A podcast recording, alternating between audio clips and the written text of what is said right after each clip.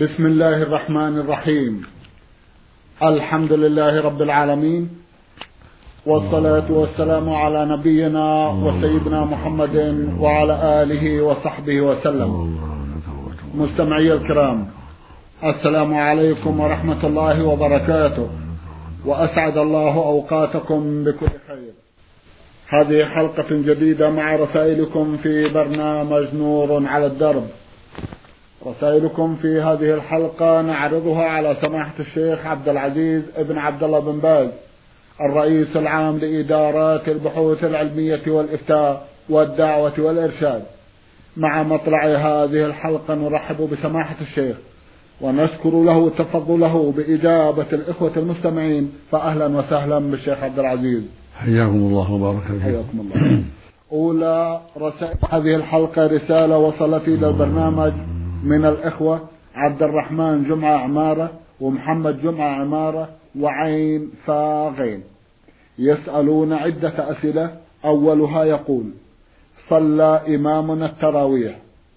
وفي إحدى التسليمات قام للثالثة ولم يتذكر أنه أتى بالثالثة إلا بعد أن اعتدل قائما وحينئذ قرر أن يأتي برابعة وفعلا أتى بالرابعة ثم تشهد وسجد للسهو ثم سلم فما حكم ما فعل؟ بسم الله الرحمن الرحيم. الحمد لله وصلى الله وسلم على رسول الله وعلى آله وأصحابه من اهتدى بهداه. أما بعد فالمشروع لمن قام إلى الثالثة في صلاة التراويح أن يرجع ويجلس ويتشهد ويصلي على النبي صلى الله عليه وسلم ويدعو ثم يسلم بعدما يسجد السهو سجدتين. وإن أخرهما بعد السلام فلا بأس. والأفضل أن يكون سجود السهو قبل السلام في مثل هذا. لقول النبي صلى الله عليه وسلم صلاة الليل مثنى مثنى. هذا نوى اثنتين فيكون مثل الفجر إذا قام إلى الثالث. يجلس. يكمل التشهد والصلاة على النبي والدعاء ثم يسلم ثم يسلم السهو ويسلم. لكن ما دام أنه فعل هذا كان جاهل كملها أربع وسجل السهو لا حرج إن شاء الله. الحمد لله. نعم. جزاكم الله خيرا. م. إنما كان الأولى أن يكتفي بالاثنتين ولو اعتدل قائما. الواجب أنه يرجع. لقول النبي صلاة الليل مثنى مثنى فإذا قام إلى الثالثة ناسيا وجب عليه الرجوع في الأصح. حتى يحقق ما نواه من الثنتين. ثم يسجد السهو ويسلم بعدما يأتي بالتشهد. وهكذا في النهار على الأصح. لقوله صلى الله عليه وسلم صلاة الليل والنهار مثنى مثنى. يعني ثنتين ثنتين. نعم. لكن لو لو, لو نوى خمسا جميعا أو سبعا جميعا هذا لا حرج. لأن فعله النبي صلى الله عليه وسلم. أو نوى تسعا جميعا وجلس في الثامنة التشهد الأول ثم قام وأتى بالتاسع لا بأس. أما أن يصلي أربع جميع أو ستا جميع لا. هذا خلاف المشروع. خالق صلى الله عليه وسلم صلاة الليل مثنى مثنى فلا يستثنى من ذلك إلا ما فعله النبي صلى الله عليه وسلم خلاف ذلك. فإنه صلى الله عليه وسلم أوتر بثلاث جميعا لم يجلس إلا في آخرها وأوتر بخمس جميعا لم يجلس إلا في آخرها. ووتر بسبع جميعا لم يجلس إلا في آخرها. وفي بعض الأحيان يجلس في السادسة ويتشهد التشهد الأول ثم يقوم السابعة وأوتر بتسع جميعا وجلس في الثامنة وتشهد التشهد الأول ثم قام وأتى بالتاسعة. ولم يحفظ عنه صلى الله عليه وسلم أنه صلى أربعا جميعا في الليل ولا ستا جميعا ولا ثمانا جميعا بل يصلي اثنتين اثنتين عليه الصلاة والسلام. هو القائل عليه الصلاة والسلام صلوا كما رأيتم يصلي صلوا كما رأيتموني يصلي وقد رآه الصحابة يصلي ثنتين ثنتين. وقد أمر بذلك صلاة الليل مثنى مثنى فإن هذا خبر معناه الأمر معناه صلوا مثنى مثنى. نعم. وفق الله الجميع. اللهم آمين. جزاكم الله خيرا وأحسن إليكم. يسأل إخوتنا من عنيزة فيقولون إن الإنسان بعد فراغه من الفريضة يقول أذكارا. فما هي هذه الأذكار؟ وما حكم من نسي شيئا منها؟ وما حكم من زاد عليها متعمدا؟ جزاكم الله خيرا. ثبت عن النبي صلى الله عليه وسلم في الأحاديث الصحيحة أنه كان يقول إذا سلم من الفريضة من الظهر والعصر والمغرب والعشاء والفجر يقول أستغفر الله ثلاثا. أستغفر الله أستغفر الله أستغفر الله. اللهم أنت السلام ومنك السلام. تباركت يا ذا الجلال والإكرام. ثبت عن هذا عنه في حديث ثوبان وثبت بعض ذلك من حديث عائشة رضي الله عنها. فالسنة لجميع المصلين إماما أو مأموما أو منفردا إذا سلم من الفريضة يقول أستغفر الله أستغفر الله أستغفر الله. اللهم أنت السلام ومنك السلام تباركت يا ذا الجلال والإكرام. ثم ينصرف إلى الناس إن كان إماما. ينصرف إليهم ويعطيهم وجهه. وثبت عنه كان يقول بعد هذا يقول صلى الله عليه وسلم بعد هذا لا إله إلا الله وحده لا شريك له. له الملك وله الحمد وهو على كل شيء قدير. لا حول ولا قوة إلا بالله. لا إله إلا الله ولا نعبد إلا إياه له النعمة وله الفضل وله الثناء الحسن. لا إله إلا الله مخلصين له الدين ولو كره الكافرون. اللهم لا مانع لما أعطيت ولا معطي لما منعت ولا ينفع ذي الجد منك الجد بعد الظهر والعصر والمغرب والعشاء والفجر. كل هذا سنة مو واجب سنة. نعم. لو قام ولم يأت بها صلاته صحيحة. لكن هذا هو السنة. ثم يقول سبحان الله والحمد لله والله أكبر ثلاثا وثلاثين مرة. بعد كل واحدة من الصلوات الخمس.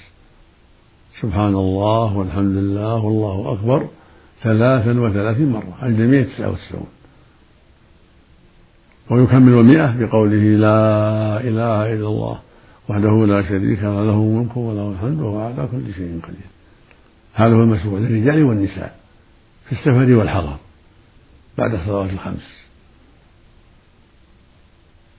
والسنة رفع الصوت بذلك. كان الرسول الرسول يرفع صوته بهذا يسمعه من حوله يسمعه من حول المسجد يسمع الناس إذا سلموا من الصلاة يسمعون يسمعون أذكارهم. من كان خارج المسجد يسمعون أذكارهم.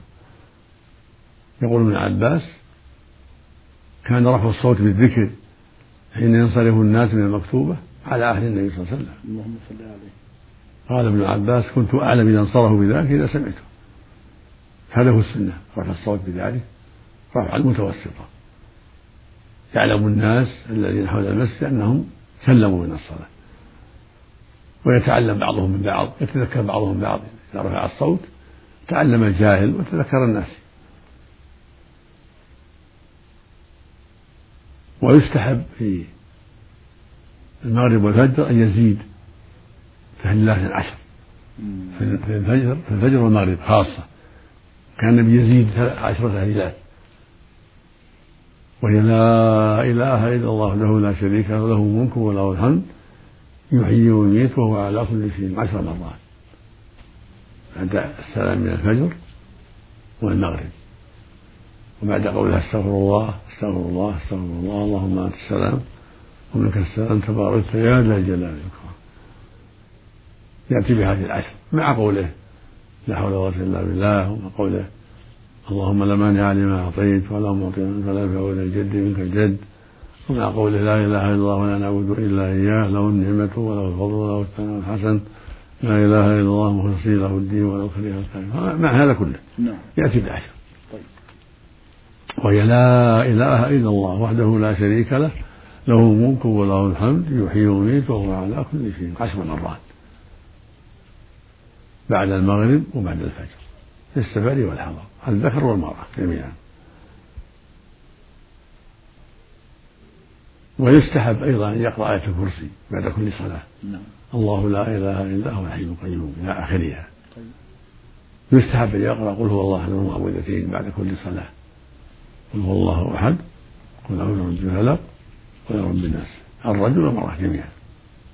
لأن الرسول حث على ذلك عليه الصلاة والسلام. لكن في المغرب والفجر يكرر السورة ثلاث ثلاث مرات. في الفجر والمغرب يكررها ثلاث مرات. قل والله ثلاث مرات. قل أعوذ برب الفلق ثلاث مرات. وقل أعوذ برب الناس ثلاث مرات. هذا هو الأفضل. كله نافلة. من تركها فلا شيء عليه. كل هذه الأذكار مستحبة. من تركها فلا شيء عليه. ولو أتى بأذكار كثيرة بعد ذلك ما يضر. لو ذكر الله كثيرا الحمد لله آلاف المرات ومئات المرات. الحمد لله. لكن السنة أن يلزم هذه. فإذا زاد عليها بعد ما يأتي بها زاد عليها في مكانه أو الطريق أو في بيته أو في أي مكان كله خير. الذكر كله خير طيب. لكن هذه يخصها. وإذا أحب يزيد بعد ذلك أذكارا أخرى سبحان الله والحمد لله. لا إله إلا الله والله أكبر. أو يقول سبحان الله وبحمده سبحان الله العظيم. أو يقول لا إله إلا وحده لا شريك له الملك وله الحمد وهو على كل شيء قدير. كل هذا طيب ولا ليس له حد. يقول النبي صلى الله عليه وسلم أحب كلام الله أربع سبحان الله والحمد لله ولا إله إلا الله والله أكبر. ويقول عليه الصلاة والسلام الباقيات الصالحات سبحان الله والحمد لله ولا إله إلا الله والله أكبر ولا حول ولا قوة إلا بالله العلي العظيم. ويقول عليه الصلاة والسلام كلمتان خفيفتان على اللسان ثقيلتان في الميزان حبيبتان إلى الرحمن. سبحان الله وبحمده سبحان الله. العظيم نعم. جزاكم الله خيرا. يذكر جملة معينة من الأذكار لو تكرمتم سماحة الشيخ فيقول إذا قلت مثلا الله أكبر كبيرا والحمد لله كثيرا وسبحان الله العظيم وبحمده بكرة وأصيلا ولله الحمد إذا زدت مثل هذا الذكر هل يؤثر أو لا؟ لا, لا, لا حرج. في ذلك الحمد لله. لكن يأتي بهذه بالأذكار الشرعية على حدة ويأتي بمزاد على حدة على على وجه آخر. بارك الله فيكم. صلاة سنة الفجر إذا فاتت متى يكون قضاؤها وكذلك الوتر؟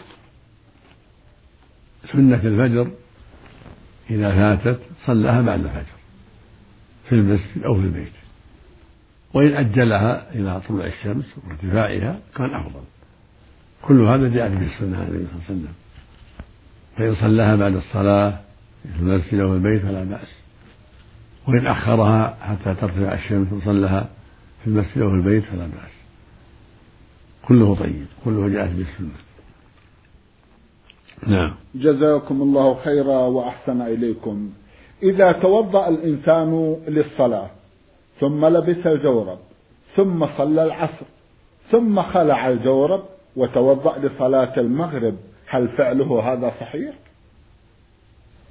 لا حرج عليه الحمد لله. إذا كان لا يرغب ببقاها في رجليه لا لا حرج إن شاء أبقاها ومسح وإن شاء خلعها الحمد لله. جزاكم الله خيرا.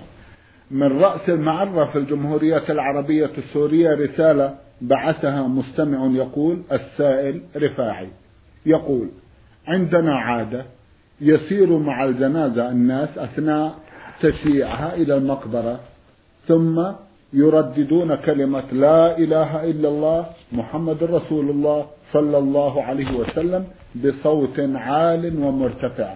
فهل ورد هذا عن الرسول صلى الله عليه وسلم أو أنه بدعة محرمة؟ جزاكم الله خيرا. هذا بدعة ما كان السلف إذا كانوا مع الجنائز يغضون أصواتهم يتأملون حال الموت وما بعد الموت يتذكر الإنسان هذه الأمور العظيمة. أما رفع الصوت في الأذكار مع الجنازة فلا أصل له بل هو من البدع. لكن إذا دفن الميت فرغوا من دفنه يشرع الدعاء له. كان النبي صلى الله عليه وسلم إذا فرغ من دفنه وقف عليه وقال استغفروا لأخيكم وسألوا التكفير فإنه لا ينسى. السنة الدعاء الميت. اللهم اغفر له. اللهم ثبته بقول الثابت. بعد الفراغ من اللهم اغفر له. اللهم ثبته بقول الثابت. اللهم ادخله الجنة وأنجبه النار. لا بأس. كله طيب.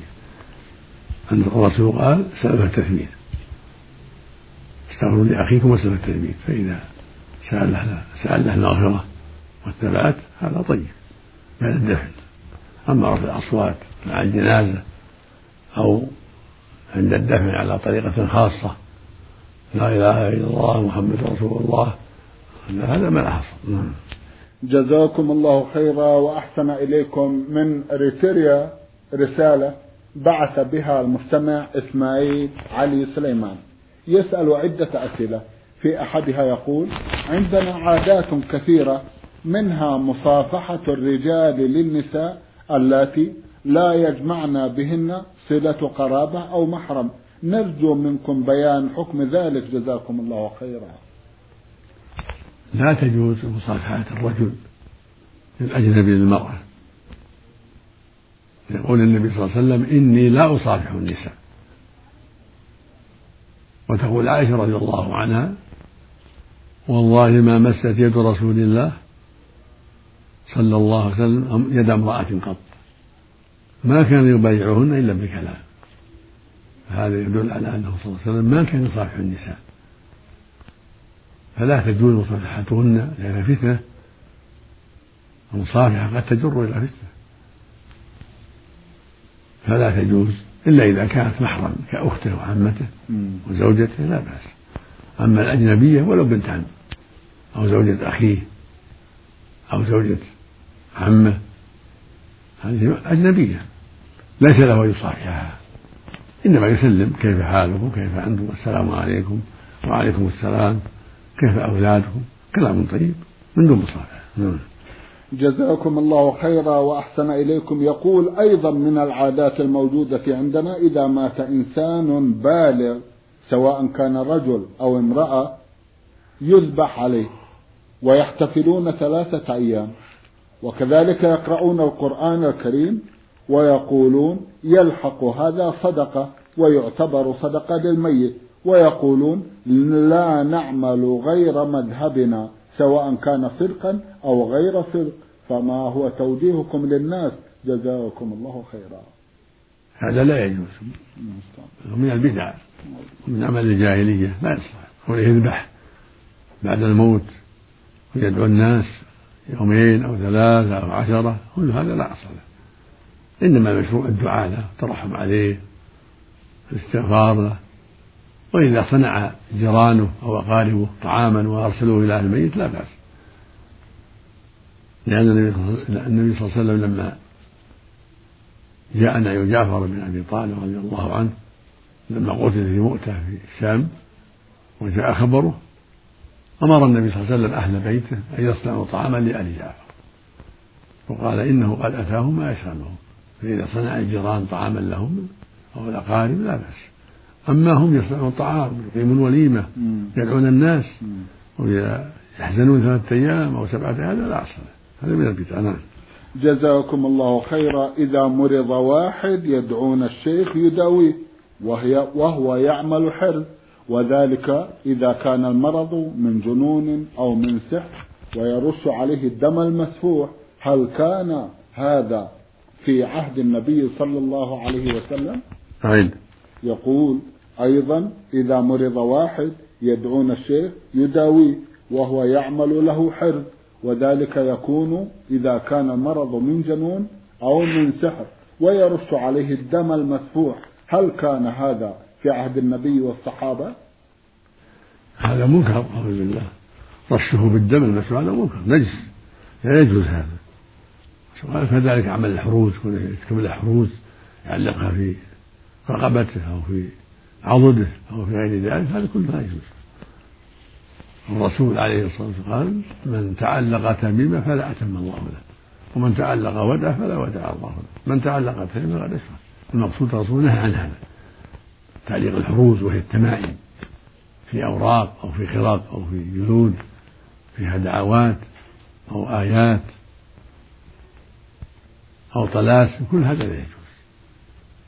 لا يعلق لا في يد المريض ولا في رقبته ولا في غير ذلك. لأن الرسول نهى عن هذا عليه الصلاة والسلام. قال صلى الله عليه وسلم من تعلق تميمة فلا أتم الله له من تعلق ودع فلا ودع الله من تعلق تميمة فقد أشرك. فالواجب على أهل الإسلام ترك هذه الأشياء المنكرة. لأن الرسول نهى عنها عليه الصلاة والسلام. أما صب الماء صب الدم النجس هذا منكر ظاهر والمسفوح هو المراق الذي عند الذبح يخرج من البهيمة عند الذبح. هذا نجس محرم. الواجب على المسلم أن يحذر ما حرم الله عليه. أما إذا قرأ عليه القرآن قرأ عليه الفاتحة آيات الكرسي ونفث عليه ودعا له هذا طيب. المريض ذلك وهكذا لو خله دواء من الأطباء العارفين نعم. وعالجه بالطب نعم. بالدواء لا بأس الرسول قال عليه الصلاة والسلام ما أنزل الله داء إلا أنزله شفاء فالدواء لا بأس به جزاكم الله خيرا وأحسن إليكم بعد هذا رسالة يقول صاحبها الراسل مقيم في المملكة يسأل سماحتكم فيقول كيف كانت صلاة النبي صلى الله عليه وسلم حين صلى على المرأة التي كانت تقم المسجد بعد دفنها؟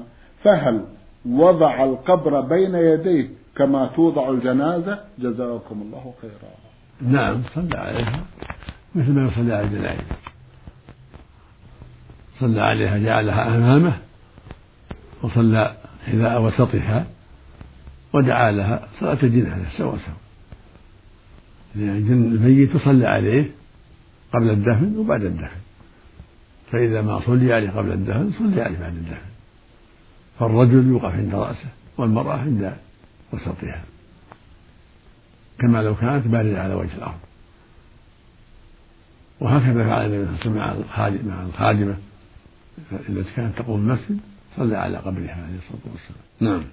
جزاكم الله خيرا وأحسن إليكم من المنطقة الشرقية إحدى الأخوات المستمعات رمزت إلى اسمها بالحروف سين عين أختنا تسأل عدة أسئلة من بينها سؤال يقول أريد أن أقسم تمرا على من نعرفهم ومن لا نعرفهم فهي صدقة عن ميت وهذا الميت ليس لنا به صلة قرابة فهل هذا جائز أم لا؟ المسلم أخو المسلم. الحمد لله يقول النبي صلى الله عليه وسلم من استطاع منكم أن ينفع أخاه فليفعل. والمسلم أخو المسلم ينفعه بالصدقة أو ينفعه بالدعاء فإذا تصدق على أخيه بالنقود أو بطعام أو بملابس فله أجره عند الله عز وجل. نعم. جزاكم الله خيرا. ما هي الأمور التي يفعلها الإنسان إذا ولد له مولود؟ إذا ولد له مولود يشكر الله ويحمده ويسأله. للمولود الصلاح. وأن يبيته الله نباتا حسنا. ويستحب له يسمي يوم السابع. ويختار الأسم الطيب الحسن. ويستحب له أيضا أن يحلق رأسه إذا كان ذكر. ويعق عنه ذبيحتين. وإن كان أنثى وذبيحة واحدة. طيب. هذا مستحب. يوم السابع وإن سماه في أول يوم فلا بأس.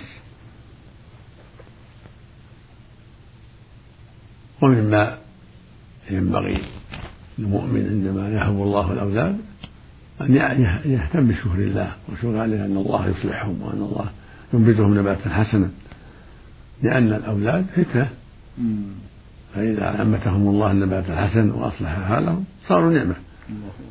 قال تعالى إنما أموالكم وأولادكم يعني اختبار وامتحان. فإذا أصلح الله الولد صار نعمة عظيمة سواء كان ذكر أو أنثى. نعم. جزاكم الله خيرا وأحسن إليكم. ماذا عن العقيقة بالنسبة للبنت سماحة الشيخ؟ العقيقة سنة عن الجميع. عن الجميع. نعم فالمرأة ذبيحة واحدة من الغنم. تجزي في الضحية ثني ماز أو جزع ضان أو أعلى سنا أو أعلى سنا.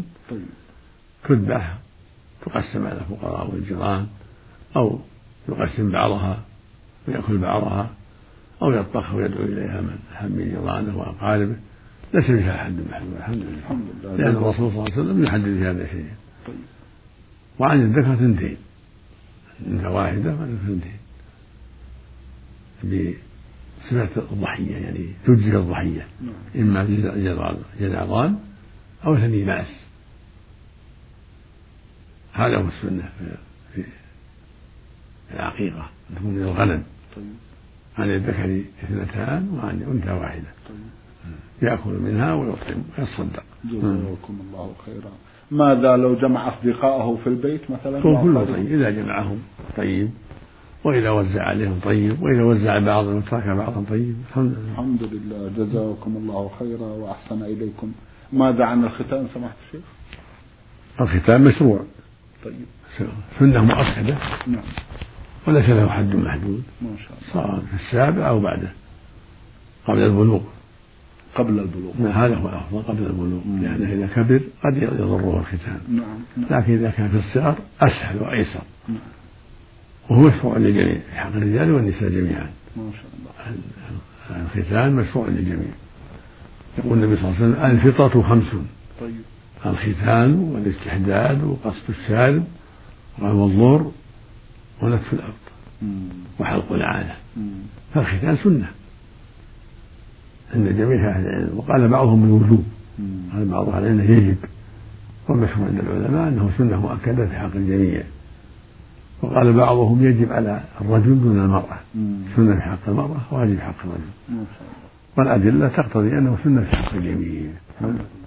نعم. جزاكم الله خيرا وأحسن إليكم. تسأل أختنا فتقول هل نقرأ في السنة كالتراويح مثلا التشهد الأخير فقط أو نقرأ التشهد الأول والأخير؟ الشهادة الأول والآخر جميعا. في كل ركعتين. التراويح والنوافل يقرأ التشهد ويصلي على النبي صلى الله عليه وسلم ويتعوذ بالله من الأربع من عذاب جهنم ومن عذاب القبر ومن فتنة المحيا والممات ومن فتنة المسيح المسيح الدجال. يسأل رب ما تيسر من الدعوات الطيبة. يستعيذ بالله مما أحب. الدعاء محل دعاء. التحيات محل دعاء. إذا فرغ من التشهد والصلاة على النبي صلى الله عليه وسلم محل دعاء. في الفرض والنفل وإذا دعا فهو أفضل. يجتهد في الدعاء. كان النبي صلى الله عليه وسلم يدعو يحث الناس على الدعاء. يقول ثم ليختار من الدعاء أعجبه إليه فيدعو صلى الله عليه وسلم. اللهم صل عليه هذا سنة مشروعة. في الفرائض والنوافل. قبل أن يسلم. نعم. جزاكم وفي, وفي, وفي السجود أيضا يشرع الدعاء في السجود. نعم. نعم. أيضا أخونا محمد حسين مسلم المالكي من جدة يسأل سماحتكم تكملة لبحث العقيقة. فيقول إذا لم يستطع الإنسان أن يعق عن أولاده أو بناته عند ولادتهم فهل يقضيها ولو كبروا عندما رزقه الله ووسع عليه؟ نعم. يقضيها. ما شاء ولو كبروا. إذا تيسرت يذبحها. عن الذكور والإناث والحمد لله. نعم. والحال بالنسبة لأكلها أو تقسيمها؟ مثل, مثل ما كانوا في حال السفر بارك مثل لو ذبحها في حال السفر نعم. جزاكم الله خيرا وأحسن إليكم. بعد هذا رسالة وصلت إلى البرنامج من أحد الإخوة المستمعين رمز إلى اسمه بالحروف فا ميم عين. أخونا له بعض الأسئلة من بينها سؤال يقول فيه بعض الأوقات يوسوس الشيطان في قلبي وأقرأ المعوذتين وآية الكرسي لكن لم أستفد. فما هو توجيه سماحتكم جزاكم الله خيرا. يقول بعض الأوقات. يوسوس الشيطان في قلبي فأقرأ المعوذتين وآية الكرسي ولكني لم أستفد. فما هو توجيه سماحتكم جزاكم الله خيرا. تجتهد في التعوذ بالله من الشيطان لأن الشيطان عدو مبين. فلا بد من الجهاد والصبر والقوة. والله يقول سبحانه والذين جاهدوا فينا لنهدينهم سبلنا. ويقول سبحانه إن الشيطان لكم عدو فاتخذوه عدوا. لا بد من قبر لا بد من قوة وصبر. لا بد من قوة. تستعيذ بالله من الشيطان وأنت قوي. تعلم أن الله جل وعلا هو القادر على دفعه عنك. فتستعيذ بالله من الشيطان وتكرر وأبشر بالخير إن شاء الله. وعند النوم تقرأ آية الكرسي بعد كل صلاة تقرأ. قل هو الله أحد معوذتين تقرأ الكرسي أيضا بعد كل صلاة يكون عندك قوة ونشاط. لا تكون ضعيف عليك بالقوة عند تعوذ من عدو الله الشيطان والصدق. جزاكم الله خيرا وأحسن إليكم. سماحة الشيخ في ختام هذا اللقاء أتوجه لكم بالشكر الجزيل بعد شكر الله سبحانه وتعالى على تفضلكم بإجابة الإخوة المستمعين وآمل أن يتجدد اللقاء وأنتم على خير. آمين. نسأل الله اللهم. مستمعي الكرام كان لقاؤنا في هذه الحلقة مع سماحة الشيخ عبد العزيز ابن عبد الله بن باز الرئيس العام لإدارات البحوث العلمية والإفتاء والدعوة والإرشاد. شكرا لسماحة الشيخ. وأنتم يا مستمعي الكرام شكرا لحسن متابعتكم. وإلى الملتقى. وسلام الله عليكم ورحمته وبركاته.